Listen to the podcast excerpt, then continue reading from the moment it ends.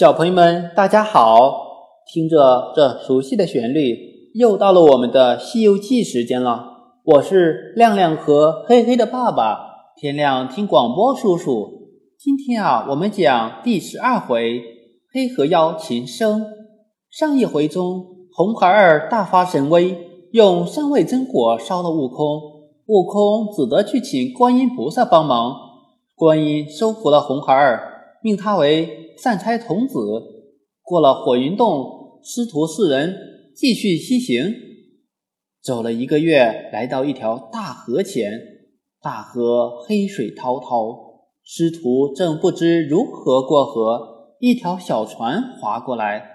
艄公说：“船小，不能一次全渡过去。”八戒说：“先和唐僧渡河，让沙僧和悟空后过。”船到河心，狂风突来，小船忽然不见了。沙僧要去救师傅，悟空却肯定是妖怪搞的鬼。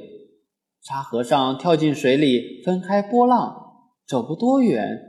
衡阳峪里水河神庙就在眼前，沙和尚听里面说要蒸两个和尚吃，还要请舅爷赴宴，按不住心头怒火，抡起磨禅杖上前打门。老妖出来喝问沙僧，让还师傅和师兄。老妖竟要将沙僧一同捉了蒸着吃。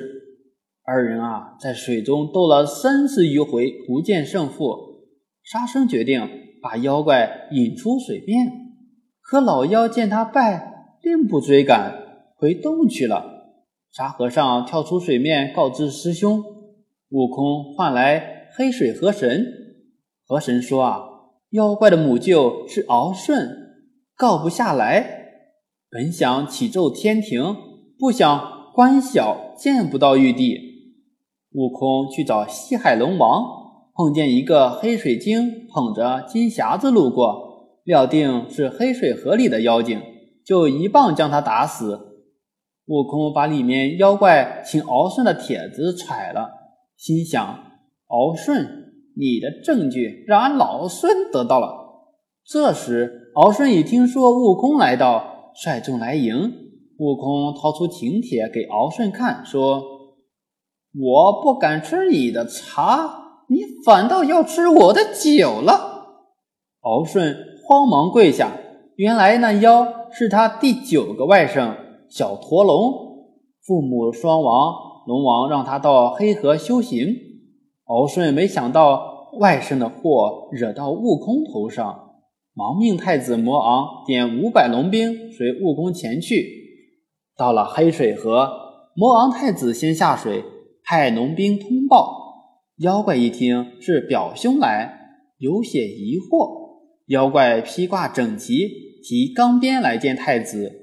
太子让他放唐僧、八戒，妖怪不听，二人打了起来。魔昂迈出一个破绽，妖怪不知厉害，被魔昂太子打翻在地。龙兵一拥而上，将他绑到岸上。悟空说。看在龙王敖顺和太子的面上，饶了他。沙僧下水去救师傅和师兄。不一会儿，沙僧和河神救出唐僧、八戒。魔王太子押妖驼回去了。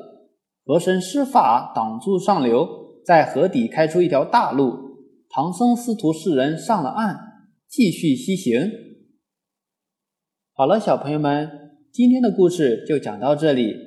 我们下一回讲斗法除山妖，再见。